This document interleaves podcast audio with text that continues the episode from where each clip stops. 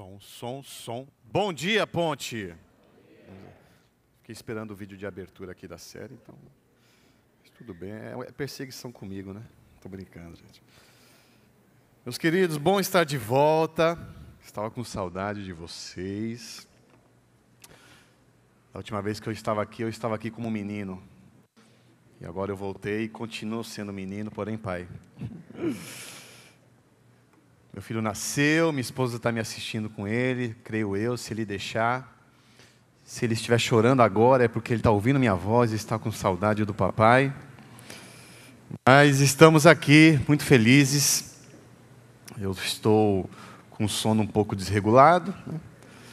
Perdi alguns quilos, umas dores no corpo, mas exaustivamente feliz.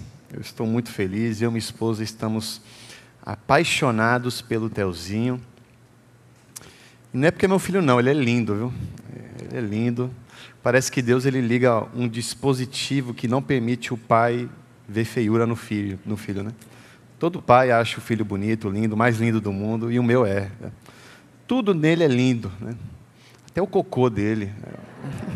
Aquele cocô pastoso, verde, um pouco amarelado, algumas pitadas assim.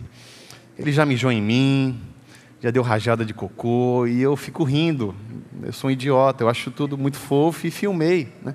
Olha o vídeo aqui. Não, não, isso aí não. Mas estamos vivendo esse intensivão, né? Para quem é pai e mãe sabe que o primeiro mês, os primeiros meses, todo mundo fala para gente para se preparar, mas só na, na vida real, oficial, que a gente sente o drama os desafios, mas tudo isso tem sido incrível. E estou saindo de casa, parece que você sai de casa com peso na consciência de tipo, estou fazendo algo de errado, né? É, é, abandonar o filho e a mãe, né? mas faz parte da vida e eu estava com muitas saudades. Passei 15 dias fora, né? E isso me fez perceber que Cinco dias de licença paternidade é muito injusto com a mulher, é muito injusto. E 15 dias eu percebi que foi muito pouco. Né? E porque de fato a demanda é muito grande e não tem como a mulher fazer tudo sozinha. Né? Mas estamos bem, o parto foi incrível. Eu fiquei chocado, eu não tive reação no momento, né? Foi tudo muito profissional, né, da equipe médica. Enquanto eles estavam abrindo Bruna, o anestesista estava falando do cachorro dele. Né? Então é tudo muito tranquilo, né, natural para eles, e eu estava em choque vendo toda aquela cena, aquele sangue, né, meu filho todo gosmento, e, e, eu fiquei em choque. Mas quando ele foi para o quarto e peguei ele, de fato, pela primeira vez, eu me acabei de chorar. E a, a frase que me veio na mente, e eu acho que quem é pai e mãe sabe disso, né, que é um amor tão forte que chega a doer. Né? É, tipo, é um amor que dói. É, acho que essa é a expressão que eu senti ao olhar meu filho. Eu amo tanto ele, é tão inocente, tem três semanas de vida, mas eu amo ao ponto de doer, né? machuca. E quando eu estava com ele em casa, chegamos em casa e eu, enquanto Bruna dava de mamar, eu estava lá do lado, a gente assistia a TV e vê aquele cenário de guerra que o mundo está vivendo, né? Algo tão triste. E eu fico pensando, caramba, né? Meu, meu filho ele vai enfrentar esse mundo, né? Eu coloquei meu filho nesse mundo tão difícil de ser vivido. Mas ao mesmo tempo também eu pensei, Deus, obrigado porque meu filho veio ao mundo, né? Obrigado porque meu filho faz parte do meu mundo. E eu creio que meu filho ele vai fazer uma pequena diferença para esse mundo, né? Então, obrigado pelas orações, pelas mensagens. E não vejo a hora de trazer ele para cá, para né, mostrar, biscoitar meu filho para todo mundo. Ver ele lá na pontezinha, lá no berçário. Mas enfim, estamos muito felizes e estou muito feliz também de voltar para cá e compartilhar a mensagem com vocês. Estamos na série, né? Encontros sobre a rocha. Há duas semanas eu assisti lá de casa o lançamento do ano, a temática do ano, estava sofrendo por não sentir a emoção ao vivo. Mas é uma série e também uma temática do ano que a gente quer de fato priorizar, é, aprofundar raízes, né? e a gente entender o que é preciso fazer para que as raízes estejam bem aprofundadas, para que a gente esteja firme sobre a rocha no mundo que traz tanta instabilidade. E precisamos, como igreja, exercitar esse chão sólido, para que quando vier as, os desafios, as tentações, os chacoalhos, a gente se mantém firme apesar de chorar, apesar de sofrer, apesar de doer, vamos nos manter firmes sobre a rocha. Essa é a nossa oração como igreja. E a gente queria né, trazer essa série para dar esse pontapé inicial dessa temática. E hoje, o penúltimo episódio, vamos falar sobre o perdão. Só que antes de chegar no perdão, eu queria entrar numa, num outro assunto, e a gente vai chegar no perdão, que chamou minha atenção nesse tempo que eu estive fora. Eu não consegui ler nada, eu não consegui assistir nada. Eu pensei que eu ia tirar o atraso das séries nesse tempo, eu não consegui.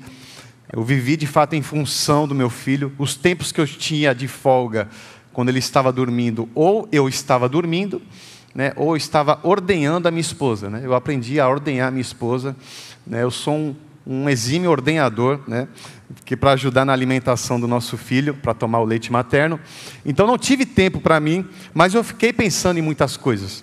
E eu queria compartilhar com vocês sobre essas coisas. Mas antes disso, eu queria convidar você a abrir o Evangelho de João, capítulo 8, no versículo de 1 a 11.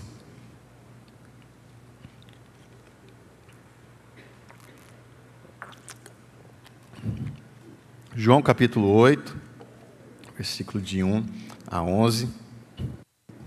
É uma história que eu creio que a maioria conheça. Uma história que a gente vira e mexe, vira e mexe fala aqui, comenta, reflete sobre isso. Mas é um texto que vai se conectar com a temática de hoje. Versículo 1, no capítulo 8, diz o seguinte: Jesus, porém, foi para o Monte das Oliveiras. Ao amanhecer, ele apareceu novamente no templo, onde todo o povo se reuniu ao seu redor. E ele se assentou para ensiná-lo. Os mestres da lei e os fariseus trouxeram-lhe uma mulher surpreendida em adultério. Fizeram-na ficar de pé diante de todos e disseram a Jesus: Mestre, essa mulher foi surpreendida em ato de adultério. Na lei de Moisés nos ensina a pedrejar tais mulheres. E o Senhor, o que o Senhor diz sobre isso? Eles estavam usando essa pergunta como armadilha a fim de terem uma base para acusá-lo. Mas Jesus inclinou-se e começou a escrever no chão com o dedo. Versículo 7: Visto que continuavam a interrogá-lo, ele se levantou e lhes disse: Se algum de vocês estiver sem pecado, seja o primeiro a tirar a pedra nela. Inclinou-se novamente e continuou escrevendo no chão. Os que ouviram foram saindo um de cada vez, começando pelos mais velhos. Jesus ficou só com a mulher em pé diante dele. Então Jesus pôs-se de pé e perguntou-lhe: Mulher, onde eles estão? Ninguém a condenou. Ninguém, Senhor, disse ela. Declarou Jesus: Eu também não a condeno agora vá e abandone a sua vida de pecado. Amém? Vamos orar. Senhor Jesus, obrigado, Pai, por esse momento, muito obrigado pela minha família aqui presente, por esse corpo, Pai, que te representa, por esse corpo que é seu. Queremos estar fincados, Pai, sobre a rocha, não abandonar a Sua verdade, não envergonhar o Seu nome, Senhor. Queremos te representar, nos ensina a cada dia te representar da melhor forma possível, Pai. Então, estamos aqui para aprender e queremos aprender de Ti, assim como o Senhor nessa passagem ensinou de uma forma tão pedagógica, Pai, tão lúdica, né, os fariseus a abandonarem as suas pedras. Queremos também abandonar as nossas, queremos jogar fora as pedras que estão nas nossas mãos. Não queremos ser motivados por ataques e julgamentos, mas pela Sua verdade em nós. Então fale conosco e que tudo que sai da minha boca seja um fluido do seu Santo Espírito, que abençoe a minha vida e a vida da minha família Ponte. É isso que eu te peço, te agradeço em nome de Jesus e a Ponte diz: Amém. Eu queria começar trazendo uma reflexão sobre uma palavra que faz parte, digamos, da cultura do brasileiro, né? que é vantagem. Você já tirou vantagem de alguém? Lembrando que tirar vantagem é diferente de ter vantagem. São duas coisas diferentes. Tirar vantagem é prejudicar o outro para você ocupar uma posição privilegiada. Tirar vantagem é você usar o outro, o outro para benefício próprio. É um privilégio à custa dos outros. Porque existe privilégio às suas custas que você lutou para ter. Cada um de nós possui um tipo de privilégio que a gente suou para tê-lo, para conquistá-lo, usufruir. Mas existem privilégios, privilégios à custa dos outros. O outro teve que perder para que você pudesse ter. Então, você já tirou vantagem de alguém? Né? Você já se beneficiou de uma forma ruim? E eu falo isso porque você pode até estar pensando, não, eu nunca fiz isso, mas eu creio que todos nós já fizemos isso. Né? Eu acho que todos nós já tiramos vantagem de alguém em algum momento da nossa vida, seja por coisas grandes e graves, mas também por coisas pequenas e simples. Eu vou usar aqui alguns exemplos. Né? Ano passado eu peguei Covid pela primeira vez, né? e quando eu estava com o início do sintoma, eu fui fazer o PCR e cheguei lá. Foi numa época que estava em alta o Covid, né? Estava todo mundo pegando, tal, estava todo mundo em casa naquela época. A maioria das pessoas, né? E cheguei lá no laboratório para fazer o exame, tinha um bocado de gente, muita gente para fazer o PCR. Então, se eu não estava com Covid, eu peguei lá, com certeza, porque de fato tinha muita gente lá. E quando você chega no laboratório, acho que todo mundo já passou por isso, você tem que tirar o papelzinho da senha, né? E eu tirei o papelzinho da senha, sentei, fiquei próximo de um rapaz do meu lado que chegou antes de mim. Só que eu estava muito atrás da fila, né, esperando a minha vez. Fiquei um tempão lá esperando. Só que o rapaz do meu lado, que estava com um número menor que o meu, né, ele, não sei porquê, ele resolveu não esperar mais e foi embora. Né? E ele pegou a senha dele e entregou para uma pessoa que chegou quase uma hora depois de mim. E ela pegou lindamente né, essa senha e foi atendida antes de mim, miserável. E eu que cheguei uma hora antes dessa cidadã, ela foi lá lindamente, sem nenhum remorso, pegou a senha e foi atendida. Né? E eu fiquei indignado com aquilo, e eu levantei, e sabe o que eu fiz? Eu não fiz nada, né? eu sou frouxo. Eu sou pastor, não posso né, causar um barraco. Mas aquilo ali, né, aquela pessoa, ela tirou vantagem de mim, né? ela tirou vantagem de todos os outros. Aquilo é uma coisa simples que talvez você já tenha feito isso, eu já fiz, talvez em algumas ocasiões. Né? Mas também tem outros tipos de tirar vantagem que a gente não percebe. Né? Por exemplo, o crente. A, sabe quais são as duas principais coisas que o crente gosta de fazer? Né? A primeira é comer. Né? O crente adora comer. A segunda é guardar lugar para o outro. Né? O crente adora guardar lugar para o outro. Né? Porque tem aquele amigo atrasado e a pessoa chega um pouco cedo e guarda o lugar. E aquela pessoa ela chega muitas vezes, sei lá, meia hora depois que o culto começou e senta num lugar melhor que a pessoa que chegou antes. Né? E se você fez isso hoje, não se sinta mal, porque eu já fiz isso também. Já fizeram isso para mim também. E não senti dor nenhuma. Né? Mas vira e mexe, a gente tira vantagem. Né? É um, uma cultura, talvez, do brasileiro, né? A gente tem um pouquinho dessa fama lá fora. Tudo bem, né? E por que eu estou falando sobre essa palavra, tirar vantagem? Porque tem uma parte da Bíblia que Paulo ele fala sobre isso, ele fala sobre vantagem. E a gente encontra isso em Romanos capítulo 3. E é interessante que Romanos, é, eu acho muito interessante a forma como Paulo escreve Romanos, porque ele cria tipo um diálogo dele com ele mesmo. Então ele joga as perguntas e ele mesmo responde. Ele joga as perguntas imaginando que são perguntas frequentes e ele também acaba respondendo as perguntas que ele mesmo escreveu. Né?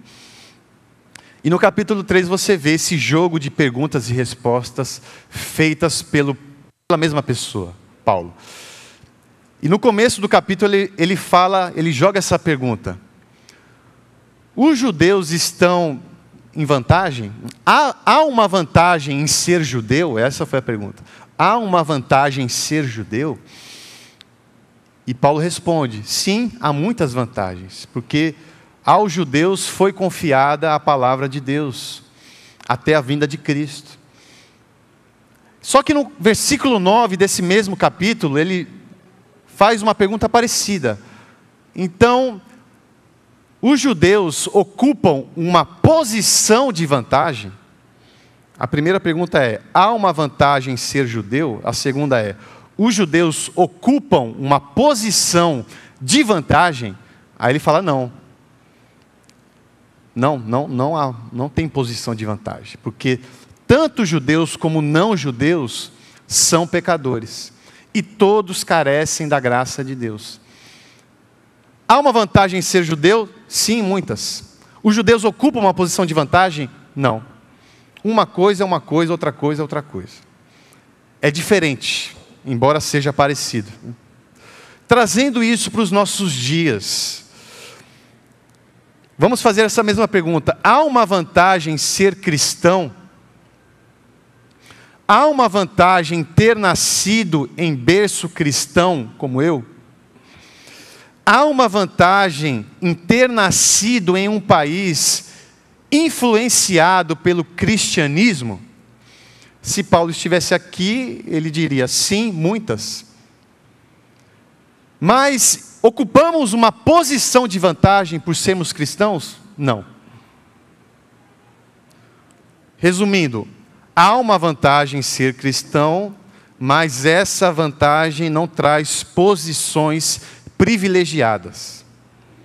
Há uma vantagem sim ser cristão, mas essa vantagem não faz você ser superior às outras pessoas que não são.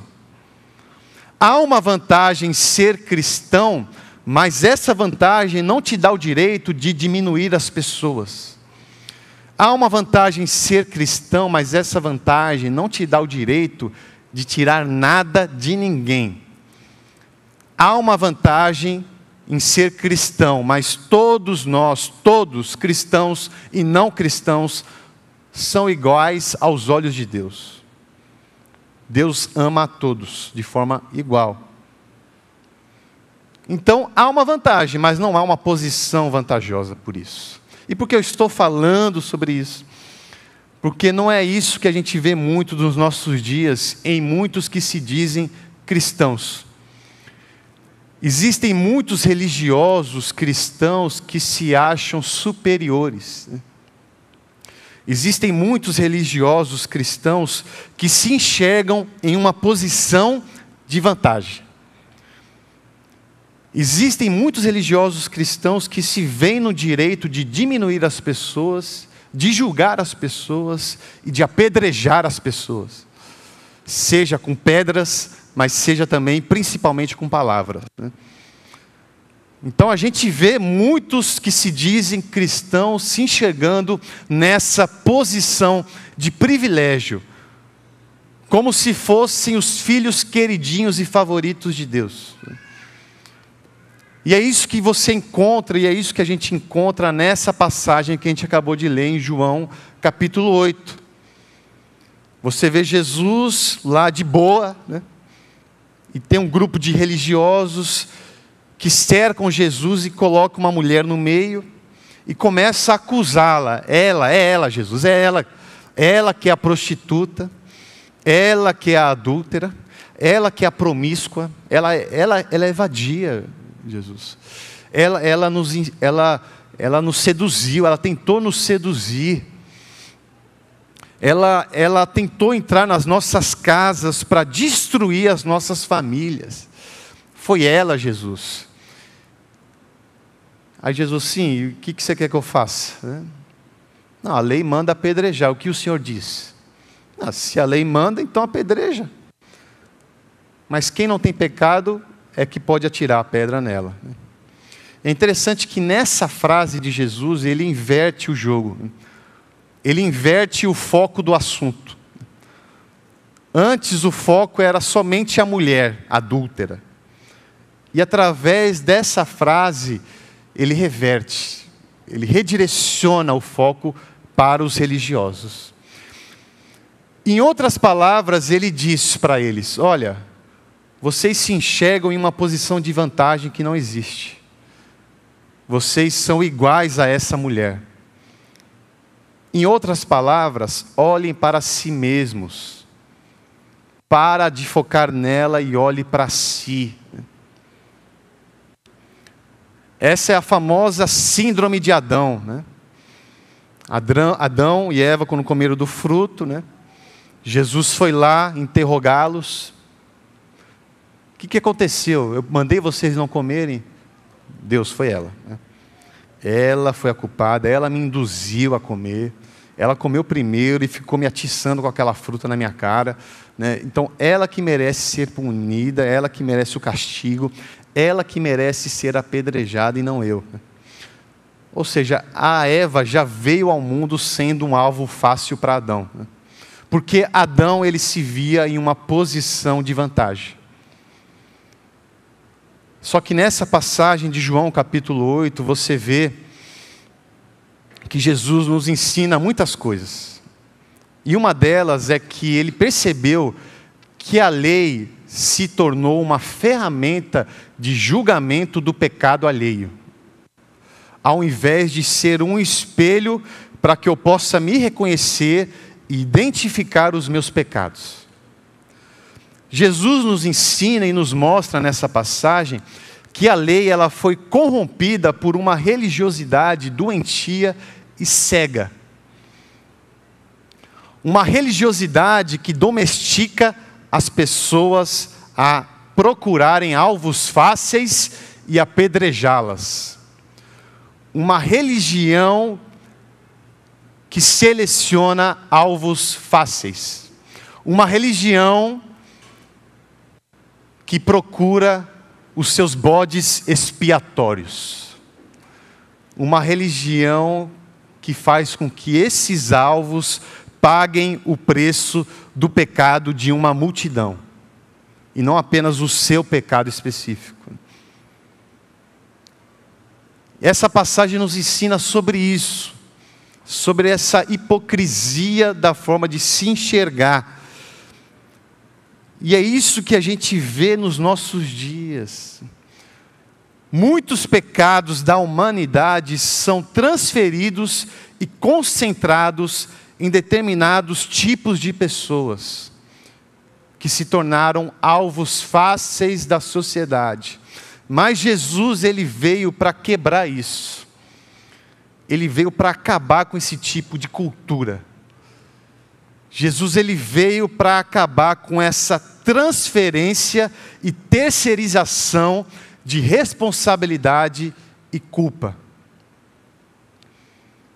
Quando Jesus chegou até a mulher, quando todo mundo foi embora, viu que não tinha mais como apedrejar aquela mulher e saíram de fininho, um por um. Jesus chegou até a mulher e falou: Olha, ninguém aqui te condenou mais, todo mundo foi embora. E ela, pois é, Jesus, estou vendo. E eu também não te condeno. Você está perdoada. Vá em paz e não peques mais. Essa frase, vá em paz e não peques mais, ela significa: eu não vou te apedrejar pelo seu pecado, mas eu te exorto e te oriento a você abandonar essa vida de pecado.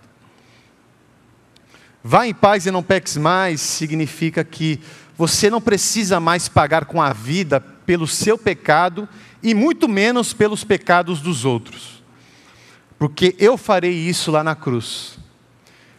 Eu vim ao mundo para ser apedrejado em seu lugar. Eu saí da minha posição de vantagem por ser Deus para me tornar um alvo fácil em seu lugar. Então, o seu pecado, ao invés de te apedrejar, me apedreja. Ao invés das pedras serem direcionadas para você, agora são redirecionadas para mim. Então, aquele pecado que te dá prazer, para mim traz dor.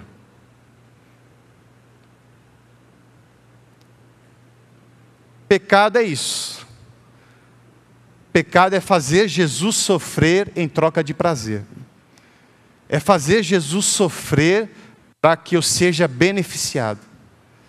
É fazer Jesus sofrer para que eu possa ocupar uma posição de vantagem.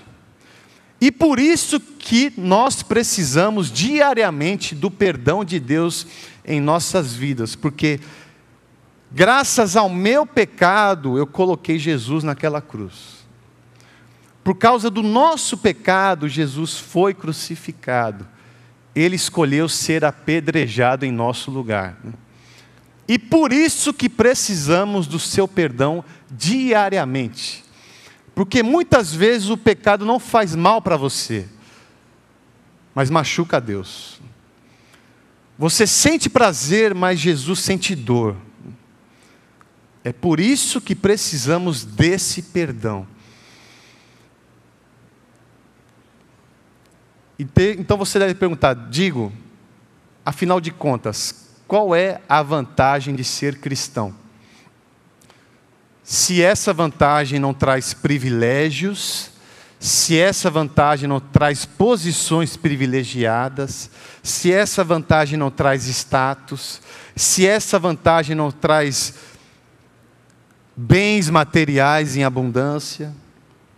Então, que vantagem é essa? Eu vou dizer para você muitas. E uma das principais delas é o perdão. O verdadeiro cristão, ele usa e abusa do perdão de Deus na sua vida. Ele sabe que ele tem a ferramenta do perdão de Deus e através dessa ferramenta, desse perdão, você pode resgatar a sua verdadeira identidade. É interessante perceber que nessa passagem de João 8, todos reconheceram a sua condição de pecador a mulher e os religiosos, mas apenas uma pessoa recebeu perdão, que foi a mulher. Porque as pessoas religiosas que se veem numa posição de vantagem, elas não sentem a necessidade de serem perdoadas. Porque na cabeça delas, elas não fizeram nada de errado. Elas se veem no direito de acusar e não de serem acusadas.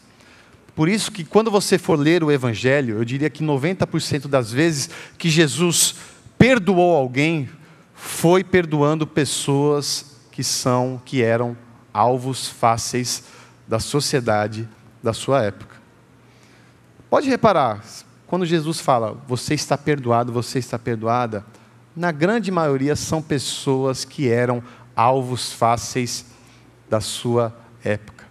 Jesus ele se identificava e escolheu caminhar com alvos fáceis, porque ele se tornou um. E por que isso? Né? Quando você vê Jesus perdoando a mulher que derramou perfume nos seus pés. Na vista dos religiosos, aquilo era vergonhoso, mas aos olhos de Deus, aquilo era honroso. E Deus perdoou, Jesus perdoou. Quando Jesus perdoa o paralítico, ele diz: a sociedade te enxerga, te enxerga como inválido, mas eu te enxergo como filho do meu Pai e você está perdoado e curado. Quando Jesus enche... perdoa o leproso, ele diz: as pessoas te excluíram da sociedade. Você é um excluído aos olhos da sociedade mas eu te chamo de irmão, meu pai te chama de filho e você está perdoado. Quando Jesus perdoou o ladrão da cruz, em outras palavras, ele diz: Olha, a sociedade te enxerga como inimigo, mas eu te enxergo como amigo. Hoje você está perdoado e estará comigo hoje mesmo, ao lado do meu pai. E foi a mesma coisa com a mulher adúltera. Você é conhecida por ser adúltera, mas a partir de agora você é conhecida por ser filha do meu pai. E ser adúltera não diz sobre quem você é. Então receba o meu perdão e através desse perdão você vai ser resgatada novamente. A sua identidade vai ser resgatada novamente o seu verdadeiro valor será resgatado através do meu perdão. Então você está perdoada, vá e não peques mais. Então estamos reconhecendo que temos uma vantagem que não traz privilégios, que não traz superioridade, mas traz a ferramenta do perdão que restaura e ressignifica quem nós somos e que faz com que a gente se torne cada vez mais aquilo que Ele quer que a gente seja. Para isso, precisamos reconhecer os nossos pecados e receber o seu perdão diariamente. E para encerrar, eu queria parafrasear um hino que acho que muitos conhecem, que até às vezes vira piada essa música em alguns momentos, mas eu acredito que essa canção ela traz verdades profundas sobre quem nós somos. É um hino que fala sobre a vantagem de ser cristão. Por isso, meu irmão, eu quero que você valorize o que você tem. Porque você é um ser, você é alguém extremamente importante para Deus.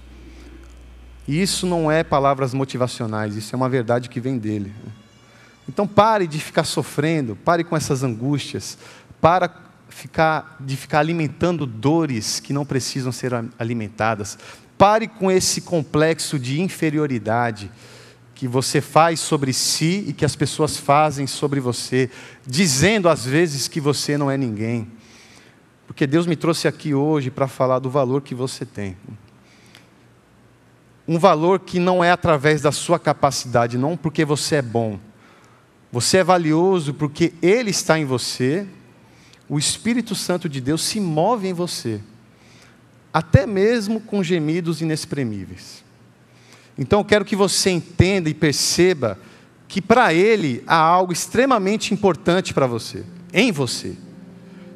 Então eu convido que vocês se levantem, vamos louvar e cantar a Deus, adorar esse Deus, exaltar esse Deus e participar da ceia do Senhor juntos em família.